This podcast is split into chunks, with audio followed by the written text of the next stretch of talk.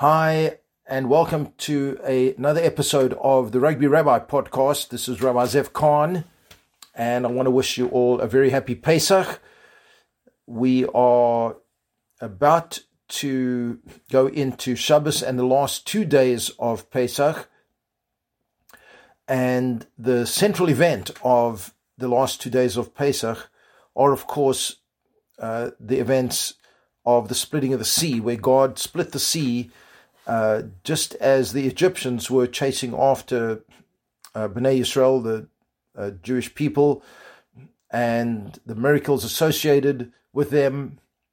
Uh, the Jews went through on dry land. The Egyptians followed them.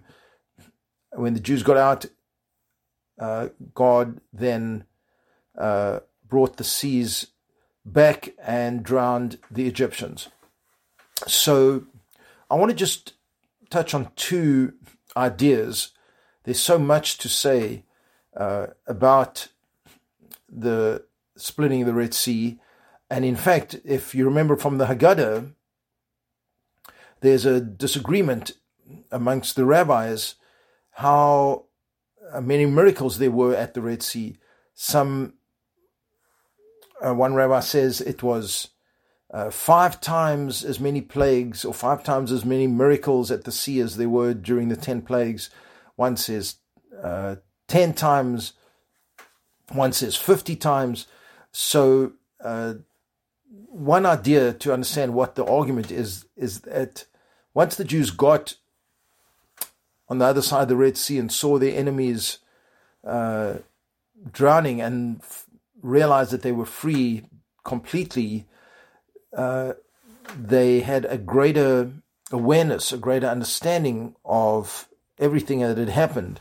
Uh, and so, with that greater awareness, they were able to see the miracle in a much clearer light. Uh, and that often happens in our own lives, is that in the midst of something, we, we sometimes don't see uh, the great things that have happened to us in our lives. And it's only after we come out of them that we that that we see with clarity uh, the miracles that have happened. And uh, of course, uh, as we are coming out of this year-long quarantine and virus, uh, some faster than others, and in some countries faster than others.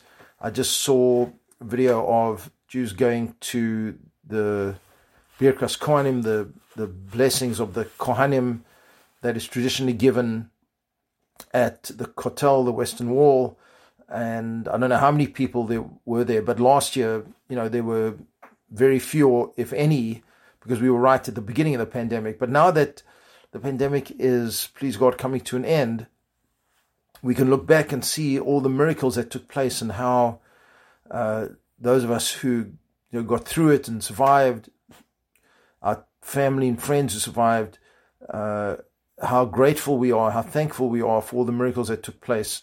I was just thinking, even the fact that uh, we even have a vaccine, uh, that you know many people spent many many months working on spending you know enormous amounts of money and we can sign up and get a, a, vaccine for free. That's that's a miracle, and that's something we should be very very grateful for. And please God, everyone should get the vaccine. We should uh, all uh, be healthy, and we should appreciate each other. We should appreciate all that God has done for us uh, to bring us to this day. But getting back to the splitting of the sea, there's a uh, a line in the Talmud in Sanhedrin that says that it is as difficult to match two people up for God, that is,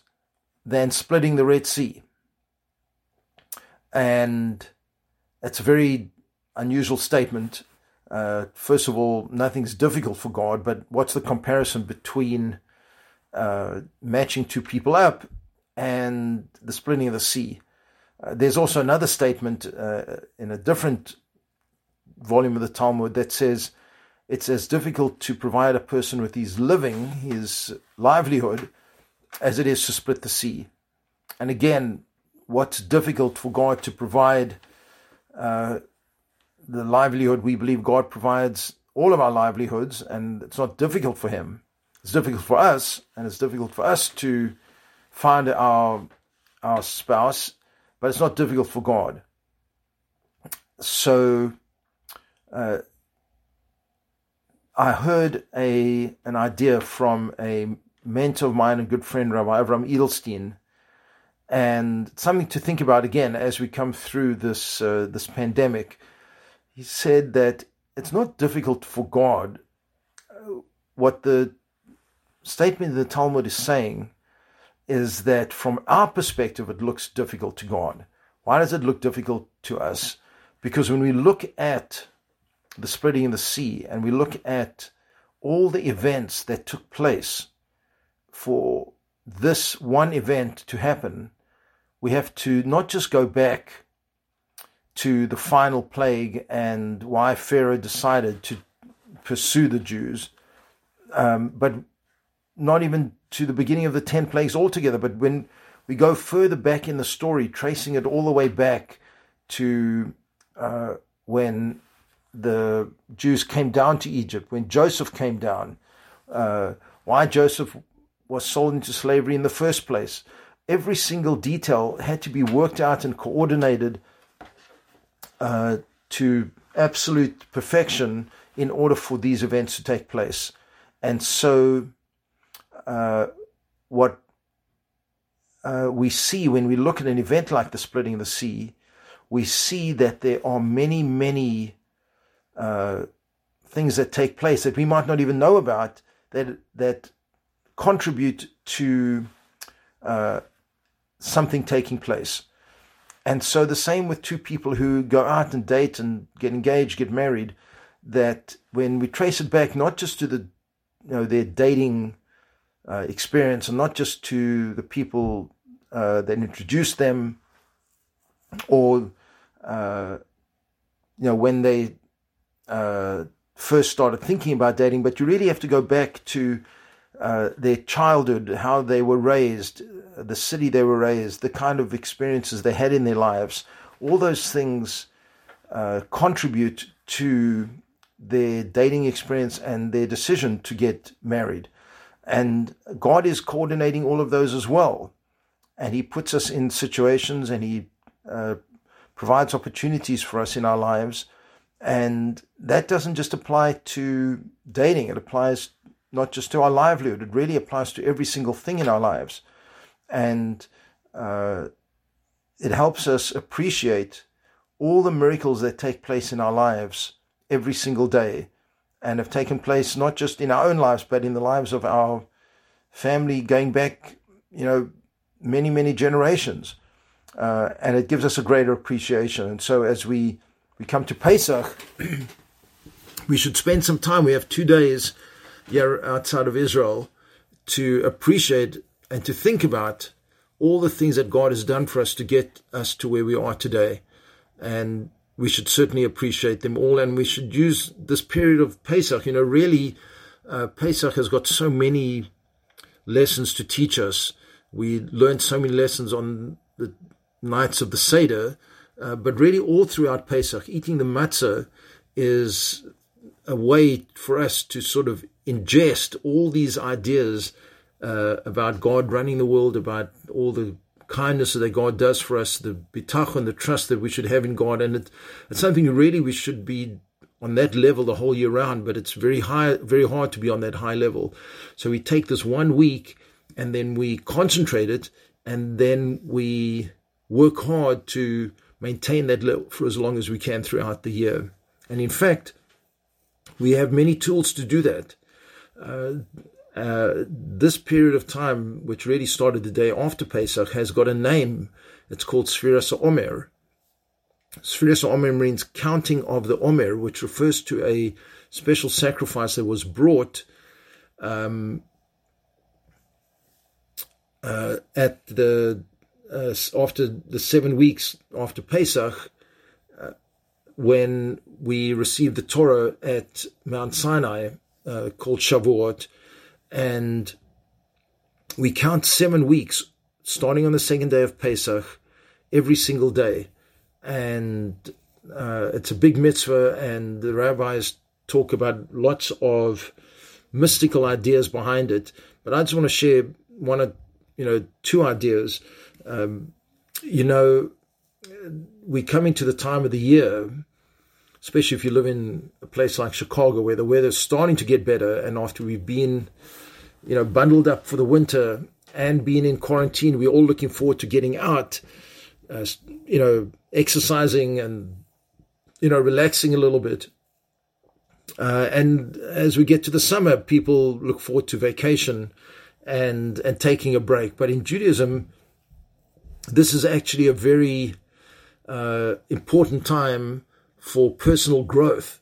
It's not just that we're counting the days to get up to Shavuot, but the, the Jewish people, why didn't they get the Torah the day after they came out of Egypt? Because they needed to be f- spiritually prepared. They were physically f- saved. They'd become a free nation, free people after they came out of Egypt, but they weren't spiritually ready. They needed time to prepare themselves, and we need to prepare ourselves every year because every Shavuot we not just reenact or remember the giving of the Torah. We believe that the spiritual energies in the world again that we uh, are given the Torah again as if it was given for the first time that day. So we need to prepare ourselves for that, and so uh, there are different systems to prepare. One of them, for example, is to learn one chapter of Ethics of the Fathers. There's six chapters of the Ethics of the Fathers. They, those are ethical teachings, and uh, people have got the custom once a week of, on Shabbat to read a chapter, and then on the last week to read all six of them as a review. And then some people continue throughout the summer. Uh, there's also uh, one of the teachings in the Ethics of the Fathers talks about 48 ways of acquiring wisdom, different uh, suggestions, ideas. And uh, Rabbi Noach Weinberg from Aish Torah actually made this famous, and he used to give classes on this. And there's a book that's written about the 48 ways of wisdom. And so you can study one of those a day. If you go onto aish.com, A-I-S-H.com, you'll find uh, a lecture on each of those ways, and you can do one of those a day. We're now on day number four. Now, uh, in the um, Kabbalistic way of looking at the world, there are something called sfirot or sefiros, uh, which is an idea that uh, uh, the world has got 10 emanations and uh, and uh, in this period of time in history until Messiah comes, uh, we really focus on seven of them. Now, I'm not a big Kabbalist, I don't really understand them very well, but each of the spheres has got a certain characteristic trait associated with it. So, for example, in the first week, uh, the first trait is called chesed or loving kindness. The second week is called gvura. The third week is called tiferes. And these are all different character traits, different emanations, spiritual forces. And so each character trait is actually divided into seven. So the first day is chesed shebechesed, the kindliness within kindliness. And the second day is strength within kindliness.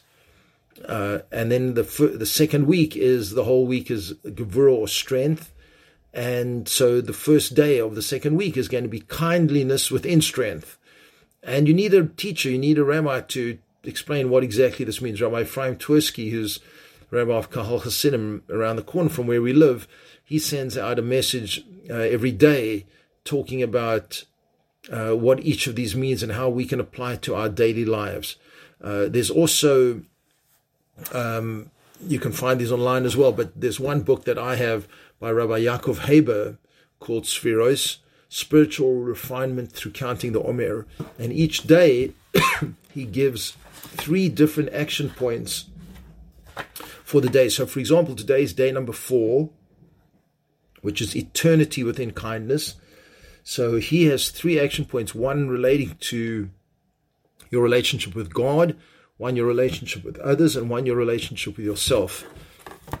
And so, for example, for today, he says, with your relationship with God, make a commitment to saying even one line of the prayer of your prayers with proper intention focusing on what the words mean.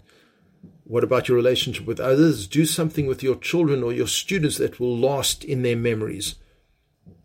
relating to eternity. And then with yourself, think of the things that your parents did for you that you that made a lasting impression and changed your life. And if you can, thank them. Now, each of these are things that you could maybe spend a lot of time on. And if you've got a book like this, you're not expected to become perfect in each and every one of these over the 49 days. But you might find something that, you know, speaks to you and that you can work on. But the main point is that this is a period of time to do some introspection. We've just had a wonderful holiday of Pesach. We got the last two days to really lock the the lessons of Pesach in and then to take the remaining days until Shavuot, so that when we come to Shavuot, we'll be ready to accept the Torah anew, be reinvigorated by the giving of the Torah, and uh, be excited about it. And so I want to wish you all a very, very uh, happy Pesach, meaningful Pesach. Uh, enjoy Shabbos. It's very special to have Shabbos and Pesach together. And look forward to uh, speaking to you again soon. Bye bye.